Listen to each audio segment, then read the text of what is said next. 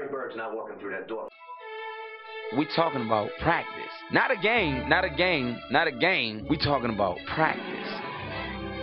It's my team. It's my quarterback. The kick. It is. God! God! God! God! To be the man, you gotta beat the man. The 2 1. Swung line drive left field. One run is in. Here comes Green. Here's the throw to the plate. He is safe. Braves win. Braves win. Braves win. Braves win. Braves win. This is the Powers on Sports podcast. Well, welcome back to the Powers on Sports podcast. I'm your host, Jason, down in Tampa. We are getting to the end of May. We are moving towards Memorial Day weekend, which will be coming up next weekend. But we got another podcast for you this week. No guest this week. We're just gonna I'm gonna give you a quick little potpourri about four or five different topics. We're gonna talk some PGA, some NBA playoffs. We're gonna talk some uh, NIL beef that's developing in the SEC. We'll talk a little hockey and we'll talk a little World Cup men's and women's national team. So, quick little potpourri this week for you. Get you in and out this week. Remember, you can find us on all the podcast platforms. Share it with a friend. Google, Stitcher, Apple, all your podcast platforms that you have access in us. We appreciate you finding us.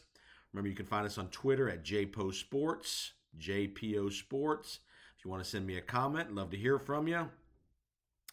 Uh, I'd love to hear from you about uh, what you think of the podcast. But um, give you a little potpourri this week. Let's first start PGA Championship. Tulsa, Oklahoma, Southern Hills, the 104th PGA. Be on the lookout for some windy conditions. Very windy in that part of the country this time of the year. Sounds like the weather's supposed to get a little cooler over the weekend. Obviously, you have Tiger Woods will be playing in his second major since his knee injury or since his leg injury. Be very interesting to see how Tiger responds to the uh, to to the second major. Sounds like his leg is in better, much better shape than it was um, a month and a half or so ago in Augusta. But obviously, with a, with a leg injury like that, that's going to be a that's going to be a permanent issue with him. There's going to be good days and bad days, so you never know how he's going to feel that particular day. As we all know, as we get older, the aches and the ligaments and the soreness and the and the arthritis that sets in in your leg and your knees tends to be can be an issue and changes in weather and all that stuff really affect how we move around day to day. So it'll be interesting to see how Tiger is able to play. My expectation will be that Tiger makes the cut. Um, love to see him in contention. Does that mean in the hunt on Sunday? We'll see. But I definitely would expect Tiger to, to make the cut. Sounds like from all indications, he's hitting the ball really well, putting the ball pretty well. Just a matter of whether what what the condition of his leg is. Sounds like it's a lesser walk than it was in Augusta as far as hilliness, but it'll be a very good test at Southern Hills. Remember, Tiger won back at Southern Hills in 07, won the PGA, so he has some familiarity, success in that course. I'm going to give you a couple names that I think are going to be in the mix. I think Rory McIlroy is going to win the tournament this week. That's going to be my pick. I think he's uh, due, playing better. He's uh, he had a great final round in Augusta. I think he shot 64 in Augusta to make a late charge. I think Rory is due. Sounds like he's really working on his chipping and putting. Um, and uh, but I like Rory McIlroy to win the tournament this week in Tulsa at Southern Hills for the PGA title. Uh, coverage ESPN. I think CBS has the weekend coverage, so be on the lookout. But Tiger Woods makes the cut, and I got Rory McIlroy winning the tournament in Southern Hills. NBA playoffs. We're in the Western Conference and Eastern Conference Finals. Miami's up one nothing. Golden State up one nothing. Uh, Golden State with a convincing game one win over the Mavericks on Wednesday night. Golden State did a great job containing Luka a little bit, so that was a, that was very encouraging for them. Got some very balanced scoring.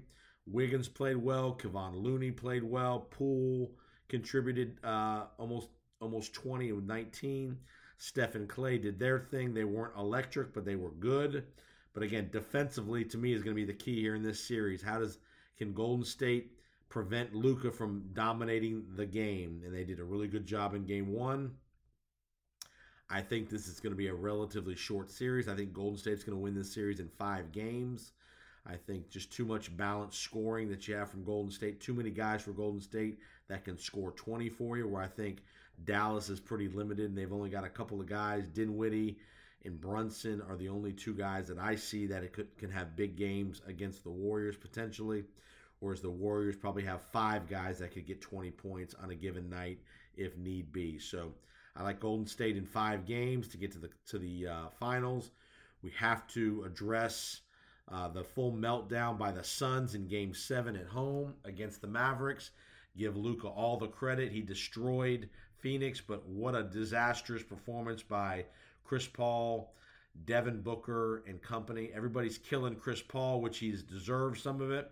But why are we not killing Devin Booker? Booker is in the prime of his career is probably the best player on that team, and he was just a complete no-show. Ayton was a disaster as well, Game Seven. So I know Chris Paul deserves a fair share of the pun uh, of the blame, but how about Devin Booker and, De- and DeAndre Ayton as well? Those guys are in the prime of their careers, and they were just complete no-shows at home, down by as many as 40 at some point in that game. I've never, I don't know if I've ever seen a Game Seven where the home team has gotten destroyed as bad as they did by the Mavericks. But uh, a little soul searching to be done in the desert, in the valley for the Suns this offseason. Be see what they do with DeAndre Ayton and company. But uh, very, very, very poor performance by the Phoenix Suns in game seven at home. Miami Boston, game one goes to the Heat. Boston without Horford and Smart. Horford with COVID. Smart with a foot injury. Sounds like Horford will not play in game two. Smart, it sounds like Marcus Smart will play in game two. He's a big factor. Defensive player of the year will help uh, be able to stay in front of Jimmy Butler, match up with Butler a little bit better. Butler went crazy in game one. I think he had 41 points. Uh, really, really played well in the, in the third quarter. Remember, Boston had about a seven or eight point lead at halftime, played really well in the first half but just a full meltdown, full collapse in the third quarter. I think Miami outscored them 39 14 in the third quarter. Jayson Tatum, six or seven turnovers in the third quarter, and the Heat were just locked in, especially defensively with the, on the Celtics, and played really well in the second half to run away and hide and won the game by about 10, 12 points. So um, I think this is going to be a long series, six, seven games. Um, I do think uh, be very to me, it's going to depend on what is the status of Horford and Smart. Are they going to be effective players? Again, sounds like Horford. There's a chance he might be out multiple games here. That will be a key element because you don't want to. Uh, he's a key cog as far as the spacing on the court for Tatum and Jaylen Brown. So, um, you know, advantage Heat right now. But if Horford and Smart are able to play at their normal levels, then I think this is a very long series that's going to happen. So, uh, one nothing Boston. Game two is Thursday night in Miami, and we'll see how it goes.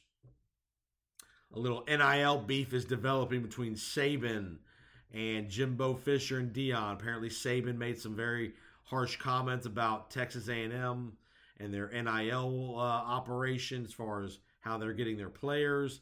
Also made a comment about how Deion Sanders got one of the top recruits in the country to come to Jackson State based on uh, some NIL money and all that stuff. Uh, I know Deion has responded as well as Jimbo Fisher has responded harshly. Very interesting comments. If you haven't heard the Jimbo Fisher comments about Saban, definitely find those. He was very direct, called him a narcissist, and really, really uh, direct response to Nick Saban. Saban's kind of looking like the old old grandpa, get off my lawn kind of guy. When this guy's been, uh, you know, whether it's legal or not, he's been getting players for the last 10, 12 years.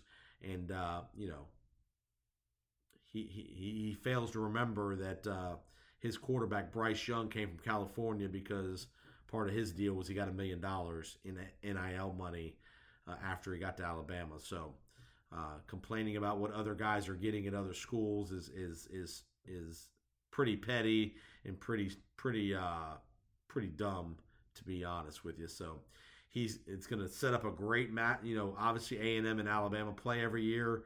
October eighth this year in Tuscaloosa. The Venom is is is being uh, dialed up here a little bit as the off season of the SEC is underway.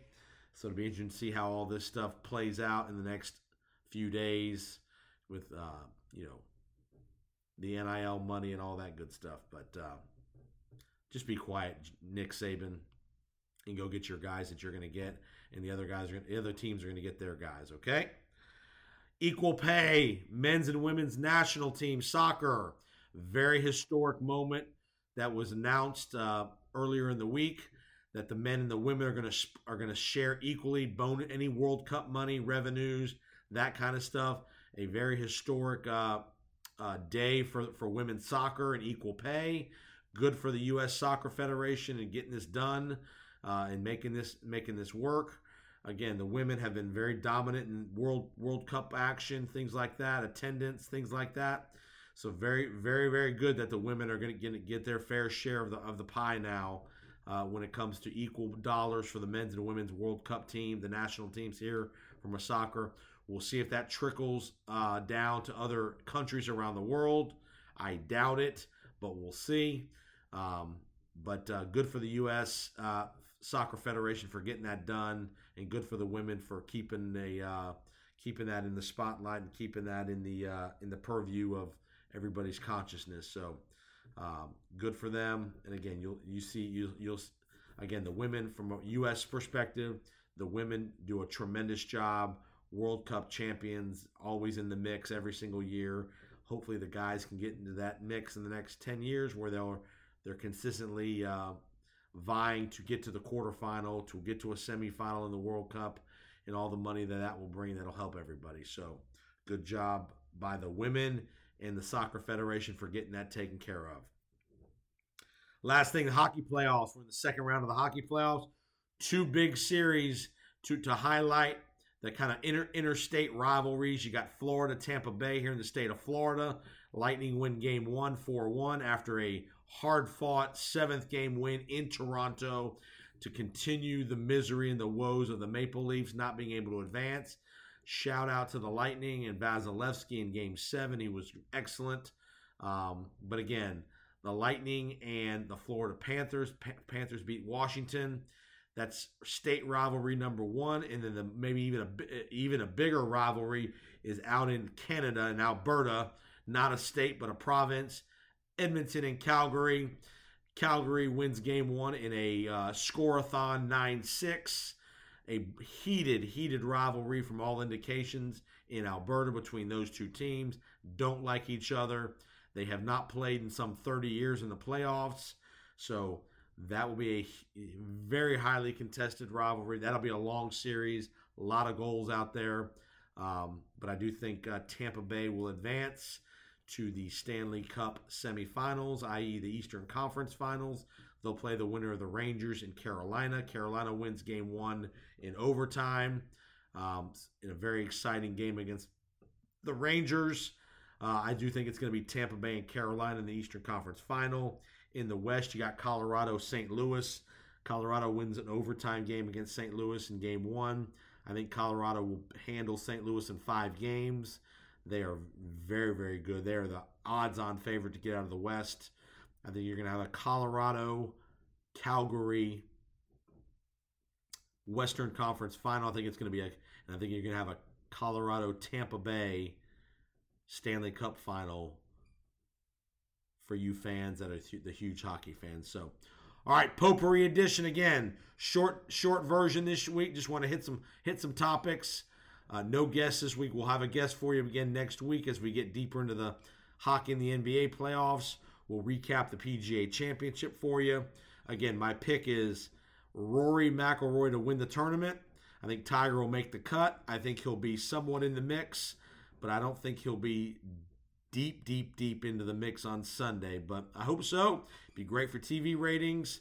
Um, want to give a shout out to my sister. Happy birthday, Stephanie, this week. Her birthday's on Saturday. Memorial Day coming up next weekend, so we will. Uh, many many of the kids are getting out of school here in this next week or so. Co- high school graduates. So a shout out to the high school graduates, college graduates as well. You know, the last few years have been a very tricky time for those guys with COVID and all the stuff. So shout out to the high school graduates and the college graduates that have had to endure a very uh, tough last couple of years of their education. And again, uh, shout out to all those people as well. So we will uh, NFL. Not a whole lot going on in the NFL. OTAs are happening. You'll see some mini camps coming up in June, but it'll be a little bit of a quiet time here in the next uh, couple of months for the NFL as we ramp up towards training camp. USFL is getting about the midpoint of their season in Birmingham. Uh, I've you know in and out watching games. It's it's sometimes it's it's not it's not easy for me to watch big chunks of games. I'll watch maybe a quarter here and a quarter there, but uh, hopefully the USFL will make it. XFL just announced a partnership with ESPN for TV for next year. So again, you probably will have the XFL and the USFL playing in the springtime on all the different networks Fox, ESPN, Peacock, NBC.